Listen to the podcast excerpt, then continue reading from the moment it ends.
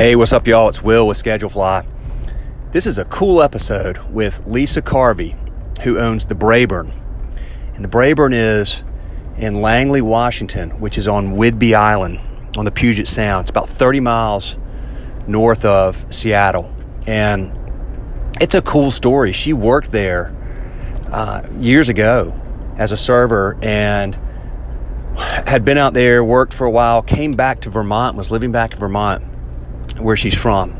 Went out uh, in it was 2009, 2010, and was on vacation out there and just checking back in and seeing all of her former friends, and went to the Braeburn and was rapping with the former owners, and they they asked her if she wanted to buy it, and uh, lo and behold, she wound up doing it. So in 2010, she bought the Braeburn, and has just has grown every year since then. It's done an amazing job with this business. They uh, last year closed for four months. Uh, took over the retail space that had been next door to them, so they expanded, and now she is um, starting to find ways to work on the business versus in the business, which is really cool. And I think it's a great. There's some really good actionable things that she talks about in here that you know would be easy, not easy to replicate, but maybe replicatable. Um, so check it out because she's really that's that's a good path for her, finding other things to do. Uh, that you know she can where she can grow the business from within the four walls that they operate in. And we also just get into some philosophical stuff too. So it was just a fun time. Uh, we spoke for about an hour and really enjoyed it. Wish I could have been there in person, but I did it from my did it from my mobile studio, which is my car. uh, my 2012 Toyota 4Runner. Uh, it actually has good acoustics, so it works well for these phone conversations. By the way, one more thing: um, if if you're listening to this podcast and you like it, and you're on iTunes or wherever you you listen to it, give us a, a like or a you know five stars or whatever the case may be. It really helps to uh, for the source of where you're listening. The more positive reviews they see, the more they will promote that podcast to people that are looking for this kind of content. So, no biggie, but if you have a chance, do it. If not, it's all good too. We're going to keep doing it. It's a lot of fun. Thanks. See you. All right, we are live. So, hey, everybody, what's up? It's Will with Schedulefly, and I'm very excited today to have Lisa Carvey on the phone. Uh, Lisa is the owner at the Braeburn, which is out in Langley, Washington on a, on a Whidbey Island. Is Whidbey Island? Is that right, Lisa? It is, yeah, Whidbey Island. Whidbey Island. Okay, so she's living the island life out there on the west coast, uh, up out, out on Washington, and uh, is the owner of the Braeburn, which you worked at uh, years ago Right. as a server, and you were you went back home on the East Coast, and then went back and bought it. Is that right? That was, Yeah, I did some bouncing around, but I um, I moved out to Whidbey for the first time in '03 um, and got a job waiting tables at the Braeburn under the the previous owners um, pretty right away when I got here, and and I stayed for almost two years before I moved back east um, since my family is back there, and. Uh, yeah, I bounced around a bit, but I always kind of had uh, my heart in the Puget Sound after being here. So I finally uh, came back out about six years later on vacation, actually, just to to see Seattle again and stop by the island and say hello to some friends. And I came in um, to say hi to Jim and Connie, the original owners, and they had basically just posted that it was for sale. Um, it was yeah, really interesting timing and uh, yeah, they took me out, and I think a couple of cocktails later, they were pitching it to me, and I was laughing at them, but I, I couldn't get it out of my head for the next six months or so, and it became a thing. that's so cool. It was fate. It sounds like. Well, I mean, Yeah. okay, okay. So let's break this down. First of all, Whidbey Island. Uh, how did you wind up there in the first place, being from the East That's Coast? a great question. Yeah, it's uh, that was sort of a random happenstance. My um, my boyfriend at the time had done some school in Seattle and had some friends out here, um, and I was interested in maybe checking out the West Coast. I wasn't. I had never been west of Montana before, but um, we ended up getting in touch with one of his buddies who was doing carpentry on a house that needed to be rented here on Whidbey, and so we rented it sight unseen over the phone and packed up uh, two cars and a cat and a dog and Oh, drove west. Yeah, it was. It happened in like two weeks, I think, by the time we found it and then decided to actually leave. So it was um, it was quite the adventure. But I was I don't early twenties. I was twenty two, maybe. Would you did now when you started working at the Braeburn back then? Was that your first job in hospitality? No, I um I actually started hospitality when I was I had just turned 15 maybe when I got my first restaurant job. Um and it was back in Vermont, which is where I'm from, uh, in this tiny little town and it was actually a, a restaurant called Your Place Restaurant. Um and the owner was the same owner who had employed my mom while she was in high school. She had had the restaurant for a very long time. Um and I kind of yeah, I did a little bit of everything. I I guess I was actually waiting tables um, that young, and I worked there through high school, and then um, came back on on break from college and worked there a bit as well. But that was my first sort of diving in uh, to the restaurant industry, and it was it was a a very uh, small town country kind of family place. Our slogan was "Try our tripe." Actually, had a cartoon cow's head on the front of the T-shirt, which was interesting. um, but she was great. The owner made me. I mean, she made me try everything on the menu. There, there were, you know, there were no items that she served that the staff didn't have to eat at some point. Which, for a 15-year-old with a limited palate at that point, it was interesting to be um, trying things like tripe and pickled beets and uh, yeah, whatever else she kind of pitched our way. But it was a great experience. She was she uh, she knew a lot about the industry. Well, okay, so so you've got some experience. You head out there, you start working at the Braeburn, um, and did you was there something special about it to you at the time, or Yeah, um, yeah. I mean, my my experience, um, you know, throughout working at several different restaurants. I mean, I, I worked at a, an Italian food place um, in my hometown as well. I, I ended up spending a number of years at a resort um, in Vermont doing um, dining room work and then event coordinating and wedding planning and um, sort of everything in between there.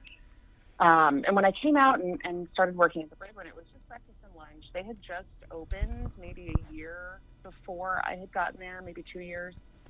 And it was just um, something about the community, the island community, the small town, um, and just the general feel of the place really rooted itself in me. It was um, it was kind of like country cooking, but it, they were using kind of Pacific Northwest ingredients, uh, and it really reminded me of a version of home that I grew up with, and I was kind Hmm. of fascinated with how I could feel that 3,000 miles away. Um, and I just really, I fell in love with the idea of what they were doing and uh, the people who came in and, and just the general area. And I think when I left, I really, I was comparing every place I went to Whidbey Island, and the Braeburn just sort of manifested in my um, heart more and more as I was gone, um, as as this really unique little spot. Um, and I eventually, you know, really questioned whether I, I wanted to be um, back in the Puget Sound or, or keep kind of bouncing around. And yeah, it was it just something about it just got itself uh, rooted within me anyhow, and that that has never gone away apparently. yeah, it sounds like it's Whidbey sounds like a special place. I mean, how how describe it? I, I don't know anything about it. I mean, I, how many people are there? And Yeah, it's it's big. It's actually I want to say I think it's the second longest island um, in the U.S. oh wow, Uh, it's yeah, it's about 30 miles north of Seattle, so Okay. it's it's pretty great in that we have the city close by. There's all of that culture and um, amenities and and just that city life nearby. But the island is is totally this little slice of paradise. It's um, the way it's situated in in the Puget Sound. We actually get about 30% less rainfall than Seattle, just the way the rain shadow sort of falls on us. oh nice. Um, yeah, and I'm on the south end of the island, which is um, accessible by ferry on the south end. It's about a 15 minute ferry ride crossing, or you can drive around the north end and come down. But it's um, the, the island itself is I mean, it's over 40 miles, so it's a long drive to go up and around. Um, but the South End is really rich with with just art and music and food and farming. Um, a lot of a lot of retired people, a lot of older, um, you know, kind of older dynamic of, of, of people here, but um, young energy moving in and um, young people starting farms and starting businesses and, and people who are really realizing that there's this amazing place just outside the city that feels like a completely different world, um, which is really cool. It's, it's just in the almost decade now that I've had the restaurant, I've seen a huge change, um, just shift in the energy of the town and, and the south end of the island where um, where we live, which is cool. And then the north end is actually there's a huge naval base up there, so that brings in a whole other sector of people. Um, you know, a lot of growth up there always. Uh, people who decide to stay. It's it's an interesting, um, yeah, it's an interesting change between the south end and the north end as far as feel goes. But they it's really unique parts of the island throughout. Um, yeah, it's it's just a very cool place. There's wine tasting and um, cheese making and glass blowing and um, just a lot of really cool community based events. And then we're surrounded by water, so mountains and kayaking and hiking and kind of everything. It's it's oh, a special place. Sounds majestic. Yeah, it's gorgeous. Yeah, it really is for sure. Especially that's so nice to have that scene and that setting and that vibe and atmosphere like you said. But then 30 miles away, you've got you know one of the coolest big cities in yeah. the country. So, well, okay. So, take me back a little bit. You you go out there, you sit down with the previous owners, having a couple of drinks. They pitch it, and uh, you can't get it off your mind. So you go, okay, I'm in. How does that go down? Yeah. Like, do you did you like how did you was, fund the deal and did, yeah. you, did you get investors or did you have savings or how did that work it was uh, it was quite the process i had um, so when i when i came out and they sort of pitched it um, i initially laughed i was like there's no way that is not happening uh, why is it that you initially laughed like what what was your reticence it was just such a surprise and you hadn't thought of it or yeah i mean i i had always I guess in my head, I had always thought about having my own place. Um, I had kind of been fantasizing that about that um, where I was in Vermont at the time. I had been working actually at a breakfast and lunch restaurant in Vermont um, and doing some of their catering stuff as well in the front of the house. Um, and my my father had actually just passed away the year mm. prior, and so I was in this really kind of weird limbo, like what do I do with my life now going through that kind of, um, you know, that sort of grieving process uh, when you lose somebody close to you. It certainly shifts um, the way you're looking at things. And I was, I was 28 when, um, when I went and, and heard that the restaurant was for sale. And I think that I was initially very hesitant because I was, um, I was leery to leave my family on the East Coast again um, because when my father had passed, I was actually living in Oregon and, and hadn't seen him in about a year. So part of me felt like I really needed to be near family and, and where my roots were um, in Vermont, in the Northeast somewhere. And um, the more I thought about it and kind of chatted it over, even with my mom, um, my friends, and, and so on, I they they encouraged me um, to to really explore what I wanted and not hold back because I was scared to leave the people that I I loved.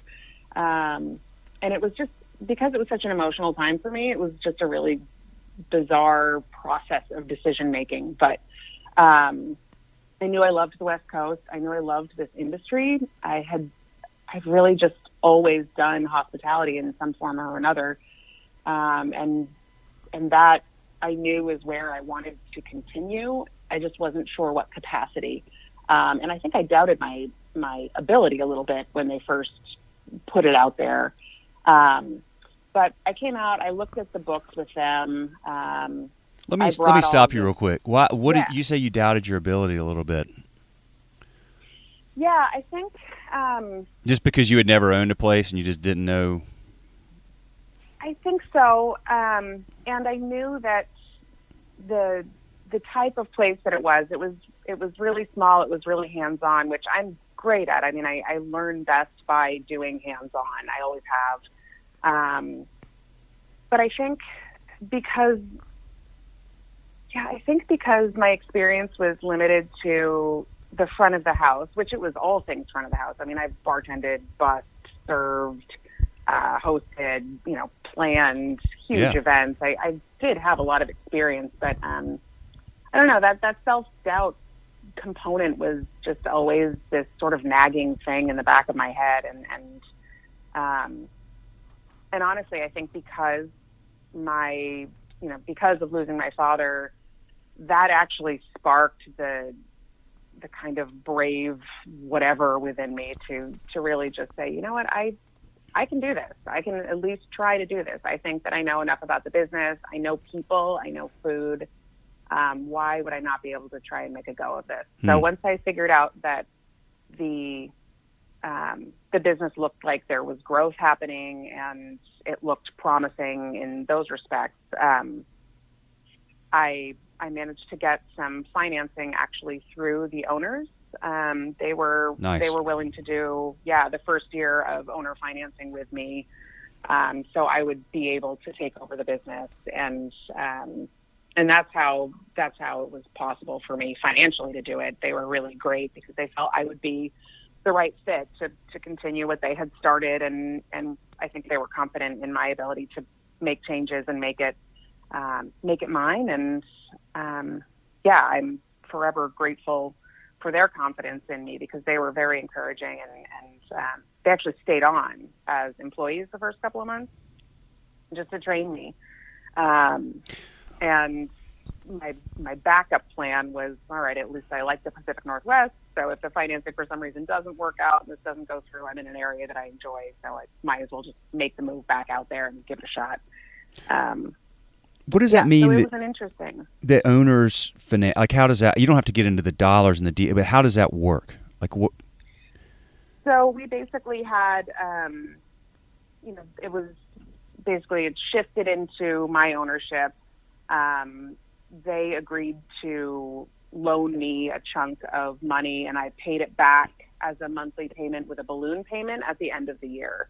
So, Okay, got it. um, Yeah, so that's what made that possible for me. Um, you know, just working every day, keeping my labor down, doing as much as I could myself. I was able to to um, make enough that first year to to fully pay back the balloon payment at the end of the year, which was awesome. Um, so they, yeah, that that was incredibly generous of them to to help me with that. Um, and then I did get a loan beyond that to help as well um, for the next couple of years. So yeah, that's that was that was how that all happened. Um, You're and in a- during that, go ahead. You're in a really pretty.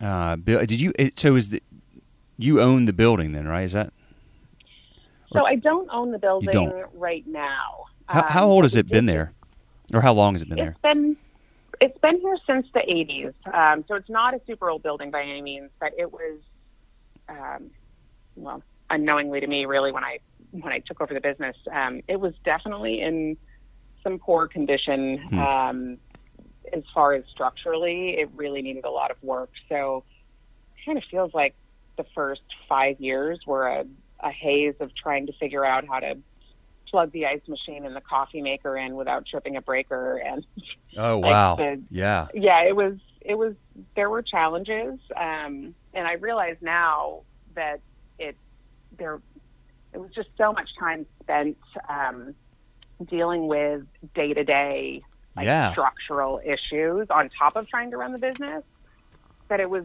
sort of madness for a bit. But um, we had the really great opportunity to completely remodel the building last year.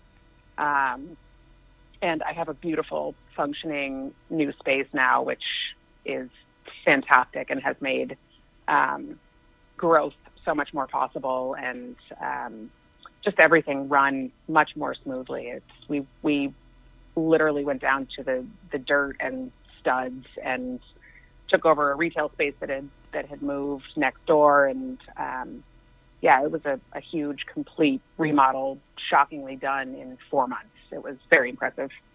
Oh wow! Oh, so so a retail retailer had left, and so you were able to use that space and expand. Um, exactly. Four months. Yeah. Good grief! Yeah. How'd you pull that day. off? God. It was it was a really serious. Um, it was a really serious crew that was working on the building. They they slotted I think ten days for demo, and they did it in three. They had like twenty six guys who came and did demo, and, and it was less than three days. Wow. Um, and then all of the all of the um, all of the subs who were working on the project, and then the, the contractor that I had, they were all local.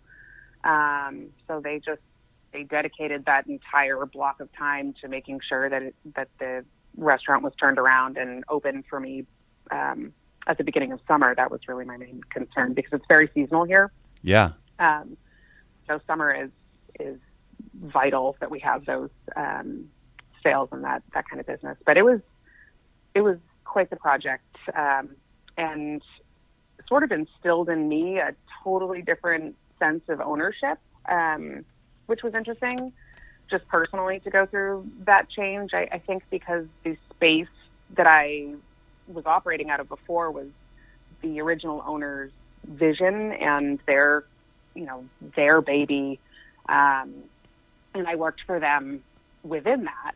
Um, even after I took over, I'm not sure that I really felt 100% like the owner because it was not a space that I had designed. So being able to start from the ground up and just completely redesign the space to to look like my vision and um, you know to help make the choices about um, you know how it was going to function and how it was going to be designed. It really um, it, it was a huge pivot for me personally when we reopened. Just feeling that immediate sense of oh my god, this is really mine, and this is this was my dream. This is my dream, and that just happened. um, so that's been that's been really cool. We've been reopened for a year now and settling into that space that feels so much more mine. Um, I think has given the business the boost um, to continue to grow and, and flourish, um, where maybe I was held back a little bit for the previous years. Um, so that's been neat to see. Well, that's amazing. They got it done. Uh, yeah, because so you've got four months of no revenue, and then if you miss yeah. your summer window, that could be interesting. So, well, congrats on that. Um, that sounds really yeah. awesome. Do, do you, if you were to give somebody advice that is considering purchasing an existing restaurant from owners who are retiring or whatever the case may be, what are some things to look out for? Or to be, you That's know, a really great question. what are things that you would want to make sure you you nail down and you're clear about that that um, will help you So I- increase your chances of success? Yeah, that is a great question. I think um, looking back on it now, there are definitely some things that I wish I had asked or thought to have asked. Um, I was in the unique situation where I knew the owners um, pretty well, having you know worked for them and been friendly with them in the interim that I was gone. Um, so I, there was sort of an, an innate trust that was already there that had been built. Um, but I imagine going into it now, or if it was, you know, casual acquaintance or business acquaintance or whomever, um, I would want to do a little more, um, probably market research. I thought that I knew the town really well because I had been here and I, I knew that the restaurant was so wonderful when I had worked there. Um, but I think like finding out from locals if it applies. Um, I mean, if you're in a city situation, perhaps it would be different in more of an urban environment. But um, really chatting with people about what um, you know, what is missing in the town, doing that kind of, of market research would have been a little more beneficial to me at the time. Why is that? Um, because I, well, I continued operating just as is, like Okay. turnkey to start. I've made um, lots of changes since then, but what I didn't realize was that, um, you know, I, there were a lot of things that locals were really missing, um, and maybe they had stopped coming in for for a bit, um, and they, I didn't really ask what they wanted, which needs, I think there needs to be a really fine balance between, you know, what you want to be doing, making sure your passion is there to, Yeah. to do what you want. Really listening to the people who are going to be your bread and butter. You know, they're the ones who are coming in in a place like this on an island where, um, where business is so seasonal and labor is so difficult to put into place. Um, you know, you really need to make sure you're nailing like what people want to be seeing. And um, so I learned over the course of the first few months that um, that there needed to be some changes to get people back through our doors that I just wasn't super diligent about researching to start.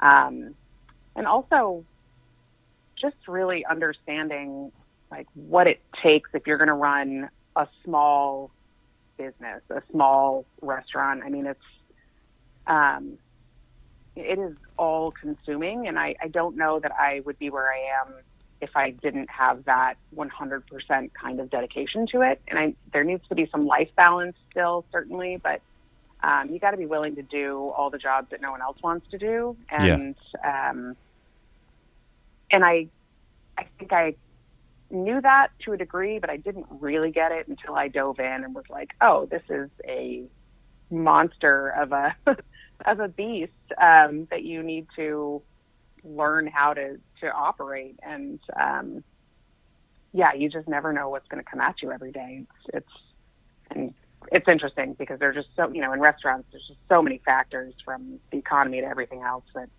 um, that changes your day to day. It's hard to predict sometimes or project what you're even going to be looking at in the next week, month, so on. Um, I was really fortunate that when I took over, it was um, November of 2010, and that was right when the economy was starting to Mm. gain some growth Yeah. again. So I've been really lucky in that we have literally seen growth every single year consistently since I've had the place. Um, every year is better than the last, and I, I definitely contribute a lot of that to just the, the economic increase over those first few years. Um, I think people from Seattle were focusing on going um, closer places to, to vacation or get away rather than taking longer, expensive trips further away. And so we have a really solid base of people who just get out of Seattle and come to Whidbey Island um, as a, a weekend thing, even, um, which is something that really sustains us, um, which is great. Um, okay, this is that's really good advice. Yeah, it's almost like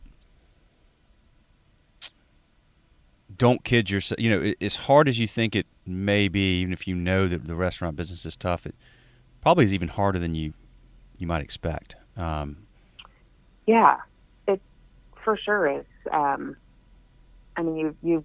I always tell, I joke around with with people who ask, um, you know, how did you decide to buy this restaurant? You were young. What what were you thinking? And I always jokingly say I wasn't thinking. I was young. I dove right into it. right? Without, yes. without thinking, and that's why I ended up with it. But I'm thankful that I that I did that now. And the day that I no longer enjoy what I'm doing is the day that I should not be in the restaurant industry, um, because you have to just have your heart in it.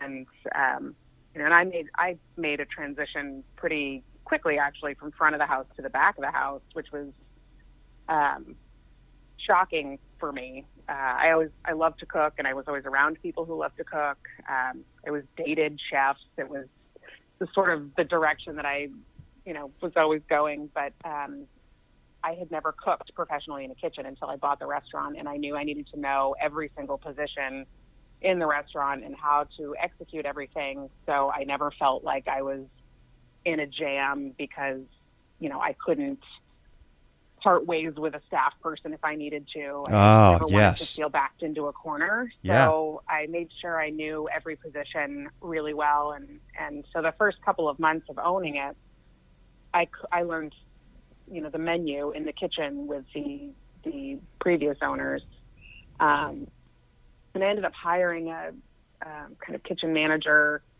uh, person for a couple the first couple of years. Um, and then it, that didn't work out as I thought it would. So I started managing the kitchen after that, and I I love line cooking. It's I I had no idea I would ever enjoy that, but there's um, I love food anyway, so I love being able to play around with that.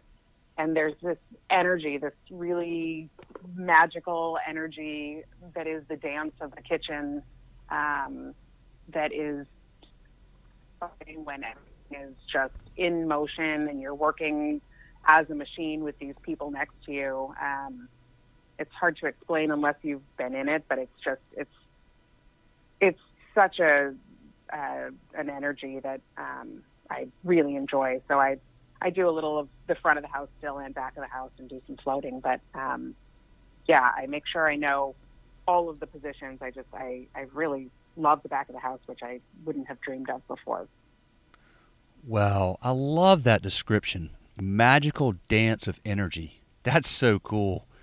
Um, yeah. It's it's one of those things that you you can intellectually understand what that means, but until you've been on that line and done that, it's probably hard to truly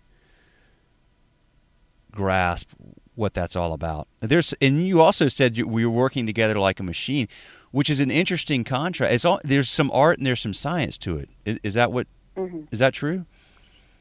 Yeah, definitely. I mean, um, you know, kitchens are structured so so there's you know there's you've got your mise en place. There's a place for everything. You know, everything should be where it is always, so you can just grab it and know where everything is without having to think about it. So when you're super crazy busy, you know, you, you don't.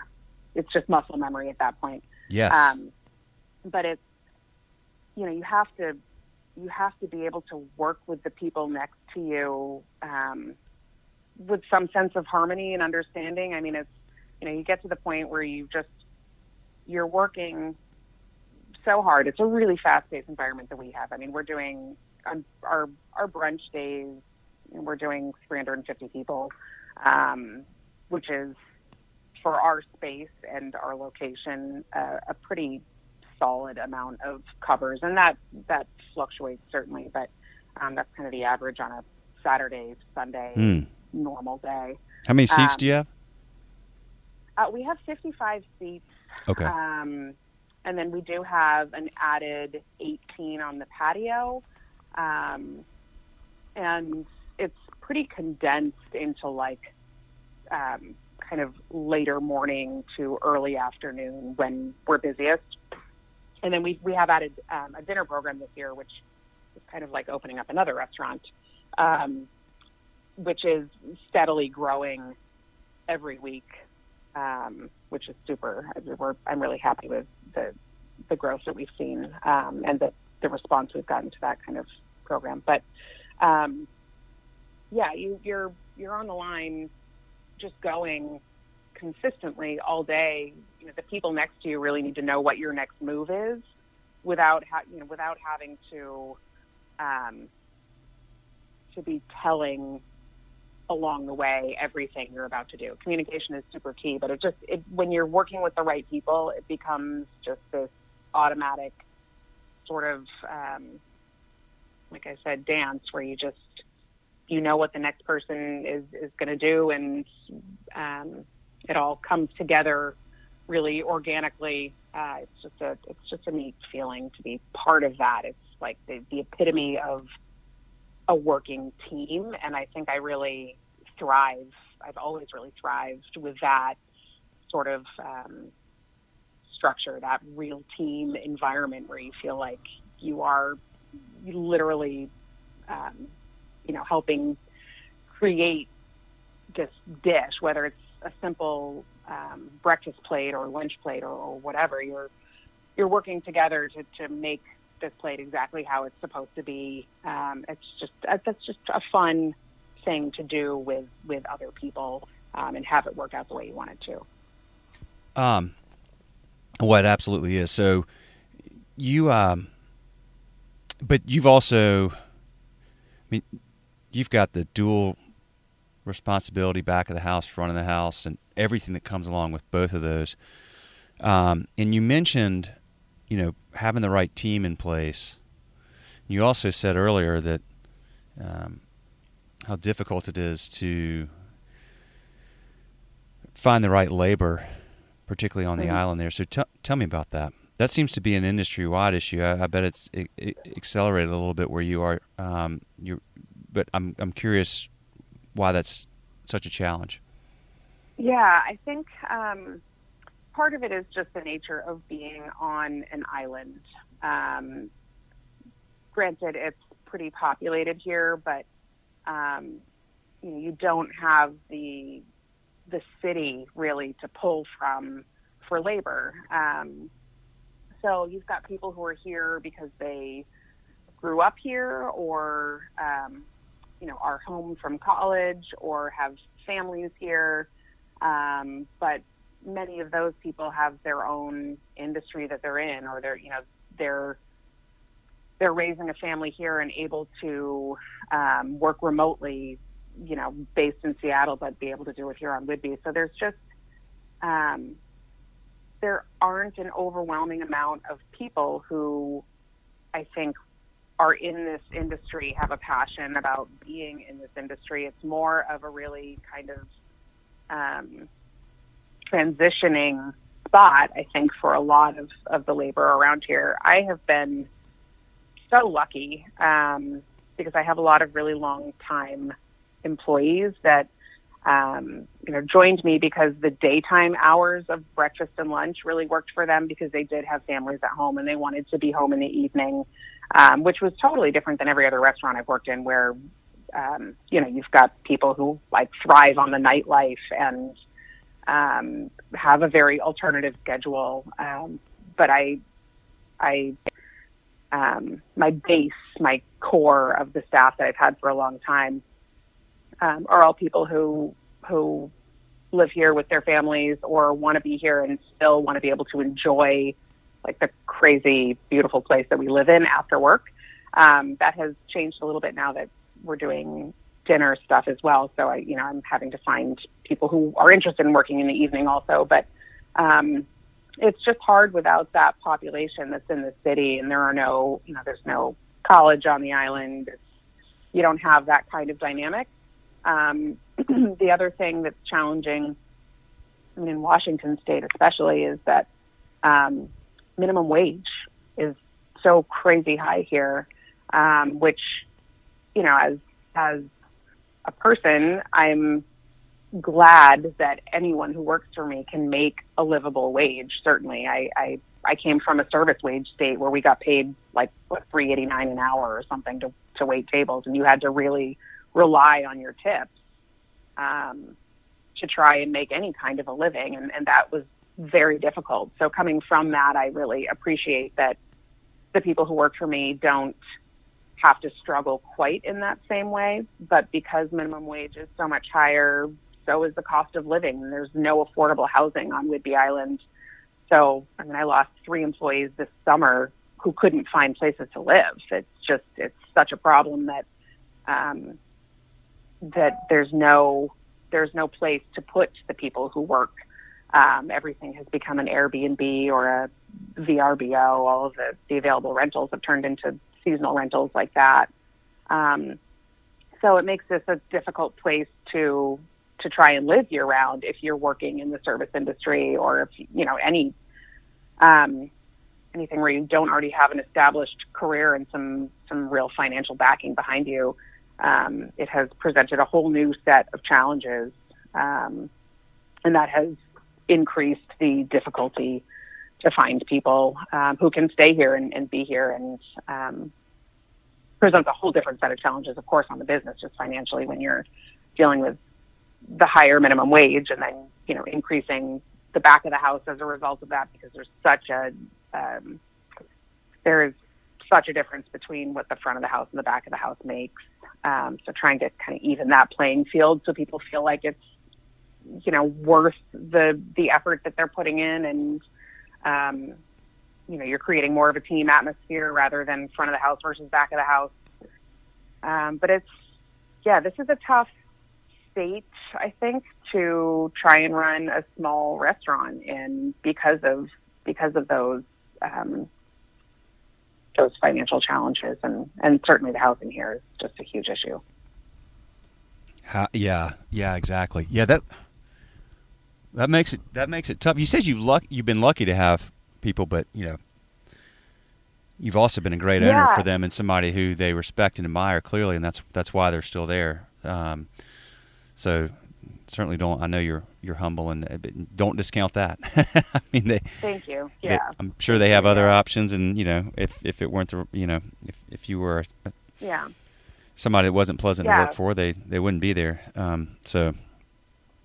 That's always that is always a goal for me. I've worked for some unpleasant people, and I thought to myself, like they they can do this. They could make this restaurant so much more successful if they just treated their people with a little more respect. That was that yeah. was one of the other really driving forces behind me having the motivation to to have try and foster that kind of environment. I actually I just had a kitchen meeting uh, Tuesday with my team, and one of the things that um, my kitchen manager, who I hired on uh, when we reopened last year, said um, that I found really interesting was that he's like he's very old school from he's from the East Coast. He's from that sort of um, kitchen where it's it's loud and um, you know almost militant, and you're just kind of barking things out, and there's there's a little more um, structure probably, but it's it's also a really tough environment to work in. I mean, you've got to you have to be tough and you have to have thick skin and um, and that is what he grew up in. He's cooked for 30 years in that sort of industry and I think because I originally was a front of the house person and then I moved to the back of the house and we have an open kitchen, um, I have really spent so much of my time trying to build an environment in the kitchen where there is certainly that structure that you need, but where it's not as um, degrading as an environment to work in as so many kitchens can be. And I, you know, he was talking about how it's been really interesting for him to try and shift to, um, you know, to learn that sort of a kitchen when he's so used to the other side of it um, that he's he's got his challenges with that and and he comes off gruff at sometimes but it was really awesome to hear him talking about how, um, you know, just how like humbled and proud he is to work alongside all of these people in an environment that is so different than any other kitchen he's used to, and and you can really feel that difference in the way people um, work and their work ethic because they feel really valued and like what they're doing matters and like they're part of a team with the front of the house. And you know they're not going to get yelled at if if they do something wrong because they don't know they're learning or just it's just a different kind of environment than most kitchens that I've seen. Um, and it's probably not for everyone but I I enjoy that it's um, that it's more that kind of collective effort um, and people really seem to to be grateful for that and have stayed a, a while a long time longer than they probably would have otherwise um, so that's that has helped the longevity of my staff. I I, I believe. Well, it's a. Um, I mean, it's a that's a long view in terms of you can berate and belittle and yell at somebody to get it right, and maybe they'll get it right now because of that. But they're they're not going to be invested in the long term success of the business, and they're going to find something else eventually. And they, so that short term gain, it's sort of a myopic way of looking at it because, you know, there's a huge cost uh, to the business uh, with turnover, finding somebody else, bringing somebody in, training somebody else, hoping they will, you know, so if you're, if you take that, yeah. That sort of old school approach, it's uh, you know, it, it, sure it might be effective tonight to get that done right now, but um, that's not an effective and sustainable practice to build a business that will endure and and continue to grow and be successful over a long period of time. At least I mean, I don't, I don't, Absolutely. I don't think it is. I mean, that's clearly how you're looking at it, and I think it's great. I mean, yeah. that, there's a re- yeah. I mean, because people do, people, everybody wants validation. That's like the number. You know, everybody wants to feel validated. They want to feel important, like they matter, like they're respected, and you know, if you if you break those um, or overlook those important aspects of a relationship you have with somebody, then that you know that relationship will break down, with personal or business or whatever. So, um, mm-hmm. yeah, I love I Absolutely. love the love your approach. I love your philosophy and the style, and it's it's you know it's I mean the restaurants are like you you can't. Well, every day is a new day. It's a new opportunity to get something right, and it's a new opportunity to grow and get a little bit better. But you're, you're really having a almost a 24 7, 365 ongoing communication and conversation dance, if you will, as you said, you know, amongst your whole team, mm-hmm. right?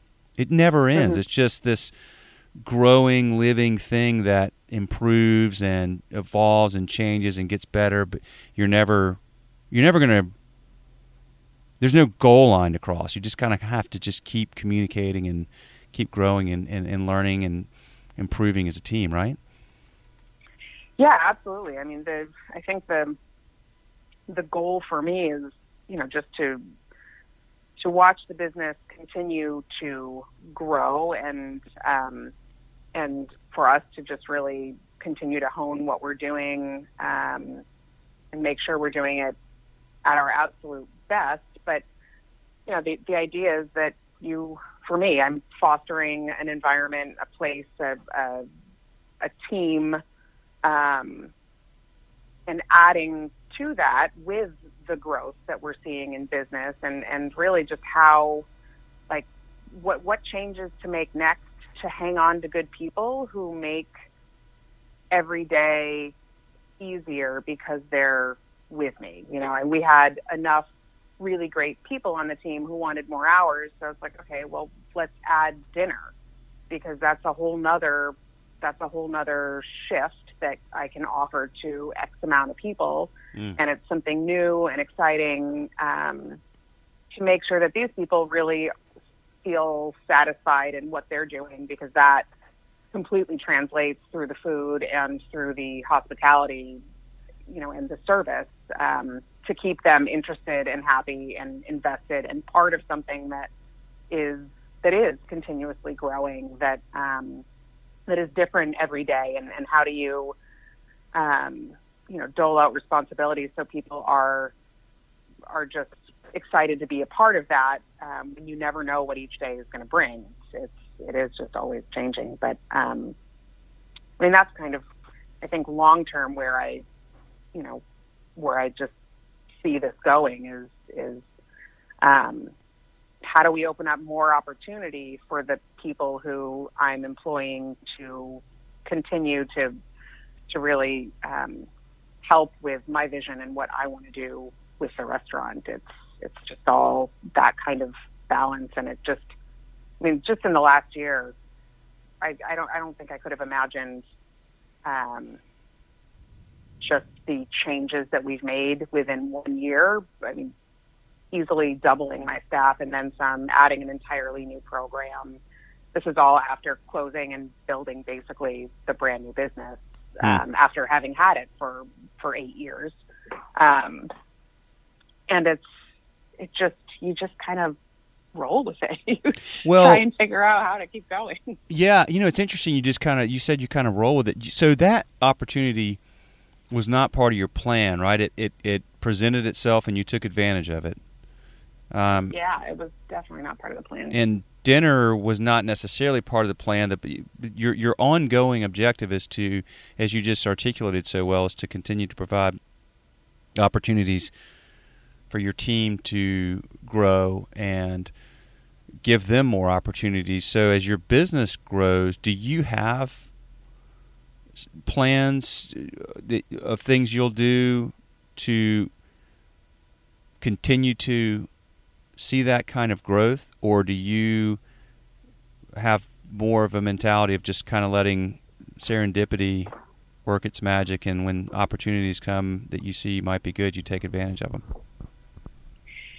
You know, I think I was more, um, I was more of the mindset, um, you know, about yeah, letting serendipitous events pre- present themselves and, and going uh, going after it when those opportunities presented itself until honestly like the last the last year but the last six months even when when we started doing dinner you know i i was just so excited about about having something else that was new and different and another creative outlet um, and then hearing the feedback from like our locals and people who know us, and, and now that it's summer, the tourists coming in who who've all just responded so positively with the change that um, I am looking more now more than ever at you know how do I how do I restructure my management so the day to day kind of runs itself a little more without me being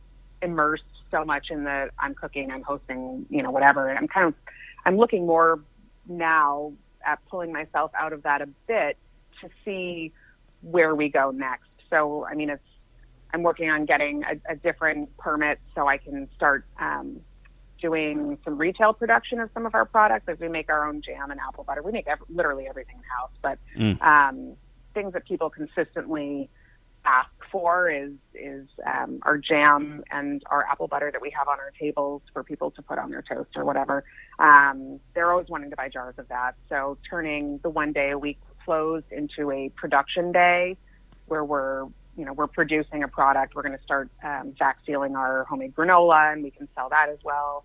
Um, so getting a product out there and then being able to um, you know, get that into some sort of distribution just to the local stores around here as well. Um, that's an element that I'm adding. That'll add some production hours on Tuesdays for staff who want more hours. Um, we're hoping to add more nights to our dinner program. Right now, we've just done Thursdays, Fridays, Saturdays, but in September, we're shooting to add Wednesdays as well. Um, was that deliberate? Did you just want to ease in with a few nights, or was it because you felt like the demand wasn't there for more? Uh, it, it was. It was more that I wanted to really just ease in. I we've worked so hard to develop a really solid reputation for our daytime business. Mm. I mean, we're really known for our for our breakfast and lunch. Um, so I didn't I didn't want to overextend us okay. and have that solid base suffer at the helm of creating something new. So I figured a, a couple of days a week just to ease into it um, was the, the smart way to start. Um, and we did it in winter, which is much quieter and was a little painful at the get go, but we were able to get our systems in place and really feel solid about what we're doing by the time summer business arrived. So we were, you know, we were able to just transition very smoothly.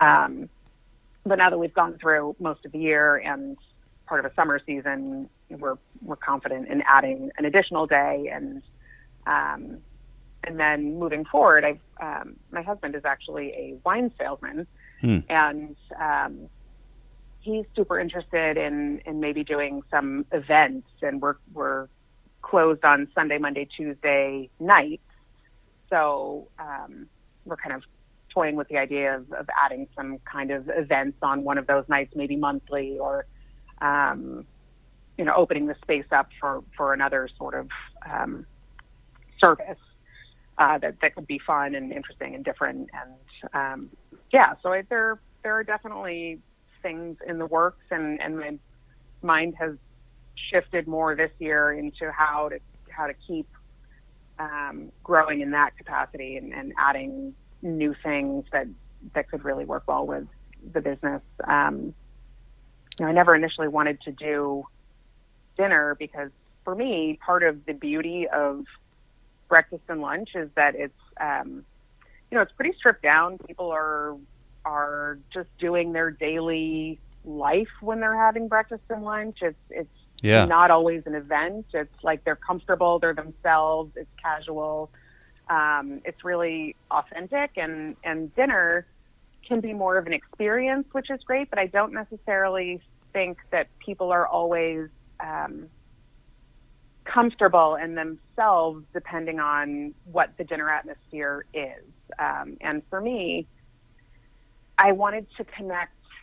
I really wanted to connect people to some sort of memory. Um, and it sounds a little cliche, but just just creating that sort of nostalgia for people is really meaningful to me uh, because it it just opens people up and it's easier to get to know them as as customers and people, and that's part of what I love is getting to know the people who are coming in. Um, so breakfast and lunch just automatically did that. I never really knew how I could translate that into an evening kind of thing. Um, but we're doing comfort food and stuff that people grew up eating. We're just using really fantastic ingredients and doing it all from scratch. So it's um, it's been really interesting to see. You know, we had a guy in the 70s. He came in. He had our pot roast, and he's like, "This is like eating." my grandmother's pot roast. I was just transported to my childhood table. This is just like that was. This is really fantastic. And so having that kind of um, hearing that from people is super gratifying for for me, um, and and just affirm you know reaffirms that what we're doing for dinner is definitely what works with the business that I have, the the, the feel that we already created for breakfast and lunch. Um, it, it has managed to translate to evening where I feel really like jazzed about moving forward and, and doing more of that because it I can create that same kind of experience for for dinner. In fact, we call it supper because for me, East Coast, um, New England, supper was supper was what you had around the kitchen table with your family. Dinner was like the more formal one o'clock meal on Sundays. Um, so supper was a little nod to my dad. Actually, he always called it supper. I thought that would be fitting for what we're doing. Old school. I love it. Yes. Yeah. Absolutely. Absolutely. Well, yeah. I think this is really cool because so is you're able to find people to help you know as you're grooming managers to essentially work in the business so that you can work on the business more this Yeah. is freeing you up to energize your your creative side and come up with ideas to help the business grow and diversify, which is really cool. I mean, selling, taking your awesome homemade, fresh products and packaging those and, and selling those retail um, and events and things like that. What a cool way for the business to grow. When you're you're limited, you're probably maxed out with your actual physical space, but these are great examples of how you can grow within those four walls and continue Mhm. to help the business succeed and prosper and grow as well as give your staff new opportunities to you know to grow their income and to grow their skill sets and um, continue to be engaged and dialed in with new things. So that's really cool. Very cool. Thank you. yeah. It's uh, it's been a good run so far. I'm I'm fortunate to be where I am in the area we are with just killer farms and really great products to work with and and um, people to develop partnerships and relationships with as vendors. Um, and just having the team that I have. It's it's it's definitely um, 100% what I dedicate my time to and thankfully I have an incredibly patient husband um, who who supports that um, and how much I put into it. But um, I wouldn't want to be anywhere else, really. That's really cool. Very cool. Yeah, you must have a lot of really good local fresh ingredients. Um, you mentioned when we were talking before we started recording that you had some eggs and some tomatoes for for breakfast. Are the tomatoes out there Yeah. this time of year as good as I'm thinking they probably are? Oh my God, they're amazing. Mm. They're they're just. I bit into one of them this morning. I mean, I just sliced them, and um, they're just little heirloom cherry tomatoes that I sliced. But it tasted almost like an orange. It was just Mm. the flavor is so incredible. And one of one of the farms that I work with really closely, um, they're just just a super cool, very hardworking young couple. Um, Deep Harvest Farm, they call themselves.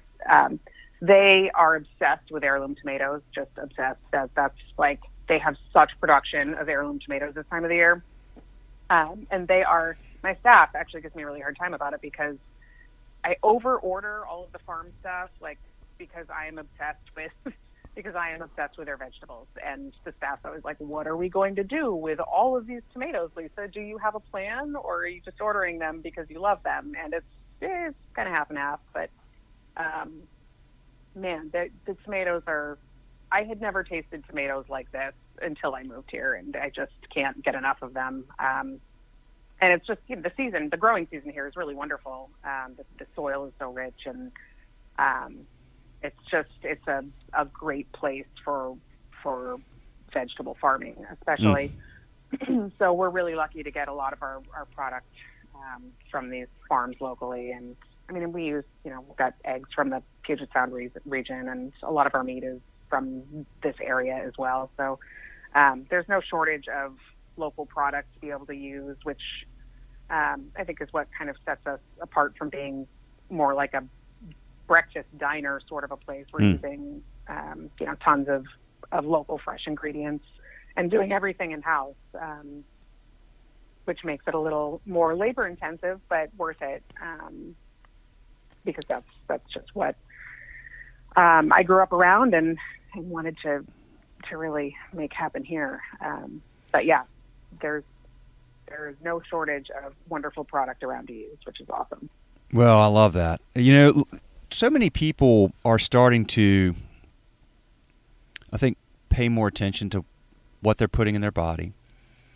Yeah, they understand that you you know you you truly are what you eat, and this is why we're so thankful at Schedulefly that we we serve independent restaurants because I think you have so many things going for you that you know the chains have the advantage of, of scale and um, pricing, negotiation power, all this kind of stuff. But what, mm-hmm. but but what people are looking for more these days, particularly as they're thinking more about what what are they eating, where did it come from. Mm-hmm. They're only going to find that at independent restaurants, and people are also looking for something that's more authentic. You use that word authentic earlier, and I, I, I, always that's one of the words I always think about when I think of independent restaurants. It's mm-hmm. the closeness to the community, the engagement with the community, the authenticity of the story and the people and what they're trying to do um, with that business, and you know our we're becoming so much more things seem so much more divided nowadays, and people are on yeah. social media just ranting and raving. Although I know that's a small percent of people, it's like there's the same people, you know, over and over. But there's just this mm-hmm. discourse, and it's kind of eh, perpetuated through social media and even through mainstream media, where everybody's just you know mad and stuff. But I think independent restaurants. I'm kind of I've been thinking about this a lot lately. Y'all are like the one place people can go and feel like they're around a diverse group of people who are all in one place with a shared objective to enjoy a meal with whoever they're with and perhaps meet other people and congregate and get away from all this for a little while and just enjoy something that's healthy and fresh and good and good for you. And that that experience is a really wholesome healthy experience that I think that independent restaurants eh, almost it's like every day you in my mind become even more valuable within your communities because every day seems to be more bad things going on around yeah. and people are more divided. So it's like the one place. It, there's nowhere else you go where you can have that experience. That's so it's really funny that you just said that because I quite literally was just having that conversation yesterday um, with a friend. It was so I'm not crazy talking about. Hmm. yeah, yeah, no, not at all. It's I mean it's it can be so frustrating right now, and and just as we move forward to you know be looking at the news, and and I, I think there's just just a general sense of overwhelm. Um, you know, with everyone these days because things are so much more divided, and and it's like I can spend, you know, energy feeling that and and thinking about it and and so on. Um, but how do I, like, where where is it more valuable to put my energy right now? And it feels like I can't. I mean, I I don't want to say I can't do anything to you know to change the big picture because if everybody has that mentality, then nothing is ever going to change. But um, you know, I I know what I can do, and that is have this place where I feel like it is doing something. It, it is giving back somehow. I'm I'm making even just a shred of a little bit of a difference by creating a place where people can feel comfortable and just enjoy themselves for a moment, um, you know, amidst all of the chaos that we are all dealing with right now. And it's, um, it's funny because I've felt much more of a pull to try and figure out like, okay, what can I do? What can I do rather than how can I make money? I need to make enough money to keep the business going, certainly, and obviously I want growth. But like, how do we, how do we do something? And and um, it's just super little things. Like we've got a an after school program in town called the Hub. It's a little organization where kids come after school between two thirty and five, and they feed them a meal. And a lot of these kids are kids who are not getting big meals at home or maybe any. Um, and they feed, you know, it, it varies, but um, we started a few, a couple of months ago on Mondays donating um, lots of prepared meals. So we'll take, you know, if we if we did a whole huge batch of veggie lasagna for dinner, and didn't sell through it, we're you know we're giving them hotel pans of veggie lasagna that they can freeze and use for the week, and um, you know just trying to figure out what we can make them that makes it easier for them to provide for these kids, um, which has been super awesome because um, the staff is really excited about it, and they're the ones who are coming up with what we're giving them every week, um, and then you know it all just comes back around. Like these kids are now super psyched that the Braeburn helps feed them each week, and they're um, it's just this kind of even more of a gratifying um, sort of cycle that that we've gotten into, and and it's because everything is just so chaotic right now. It's like how do you how do you make every day a little more rewarding for you and your community and the people around you? And I feel like I like what is the point of having the business if I can't do something like that because I've I always joke about how I've never been very business driven, so it's probably a terrible idea that I own one. But um, it's the like the fiscal component um, has never been my end game, um, and so it yeah just it's independent restaurants. I think you're 100% on the money there. It it, it creates something. It offers something to people as a, a just a way to to reconnect with people and food and and um, and a pleasant experience rather than you know dealing with all of the rest of the things going on for a, a short snippet of time at least. Well, look, the fiscal component you should own a business because you don't focus on the fiscal component. Focusing on the fiscal component is this thing that, that gets businesses in trouble a lot of times, or it causes them to be myopic or not really.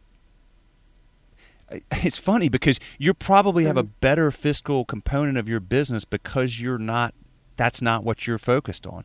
The things you're doing mm-hmm. for the greater good, that's some, you know, sort of immeasurable uh, karma that you're creating out there that you know it, it all comes back it comes back the fiscal component becomes the byproduct uh, yeah. Uh, it, and a, a, healthy fiscal component becomes the byproduct when that's not the main focus. Not that you can you, you you know you certainly cannot ignore it. You have to have your head on straight, and you have to keep an eye on your financials, and you have to make sure you're making a profit and all that kind of stuff. But if that's the the focus and everything centers around that, okay, so this year we did this amount of revenue. Next year it's got to be this. That forces you to make short-term decisions that don't benefit the long-term success of the business within that community. It's it's why like, you know, on Wall mm-hmm. Street you get these quarterly expectations and so these CEOs are literally running a business based on hitting numbers over the quarter. It's crazy because that's yeah. not how you build something that's you know an institution. And what you're doing is you're building an institution where you have you, you've taken an institution and you've made it even more of one and made it a better one and one that will thrive and endure and grow in your community. But it's because you're you have that larger, bigger picture focus. So that's my belief, at least. That's how, I mean, I, I really passionately believe that. But. Yeah. No, I, I thank you. Yeah, that's it's um, it's hard to look at it in those terms sometimes, and um, I think you're probably right. It's, it's definitely hard to put heart into it and like um, you know make it anything meaningful if you're just focused on the the bottom line all of the time. So um, yeah, I'm grateful that I wasn't, I suppose, um, brought up in that kind of mindset. Uh, it's really more about the people, and that's again the the day it's not is is the day that I shouldn't be in a restaurant. yeah, sure. there you go. Well, I love it. I think um, you've taken some values and perspectives from Vermont and what you learned out there, and Whidbey Island and just really built something very cool that clearly a lot of people that work for you and that are in your community respect and admire as, as I do. So I really appreciate you taking the time to do this, Lisa. This is awesome. Um, oh, it was absolutely my pleasure. Thank you so much for, for the interest. It's, um, it was fun to sit down and I'm not sure I've really ever sat down and like, told my story and had these kind of conversations and, and um, before. It's I'm so just in in the restaurant day to day, and you know little little blurbs here and there of how I came to be here. But it's kind of fun for me to relive that in one story um, and one conversation. So thank you for that opportunity. Well, you you bet. Uh, this is I got to tell you, I love doing this. It never gets old because everybody's story is obviously so different and so unique and most people don't have an opportunity to tell their story. I mean, who does? Like, who sits? down? you know, yeah. it's just you never have it in the hospitality business or any business you're in. Nobody really has that opportunity. And I just happen to be somebody who really likes hearing people's stories. So it's like if we well, didn't have the mics on and we were just sitting down having a drink, it's the same stuff yeah. I'd ask because it's just cool. It's how you learn about people and you learn from people and so anyway, but I, I appreciate it a lot, and we're just so thrilled to get to serve awesome people like you. So this is really a lot of fun, and I really enjoyed it a lot. And if you will, uh, when you have a chance, maybe send me a picture of yourself in some of the restaurants so that when I uh, put something up on Instagram uh, about this episode, I'll have some cool content to post. I love it.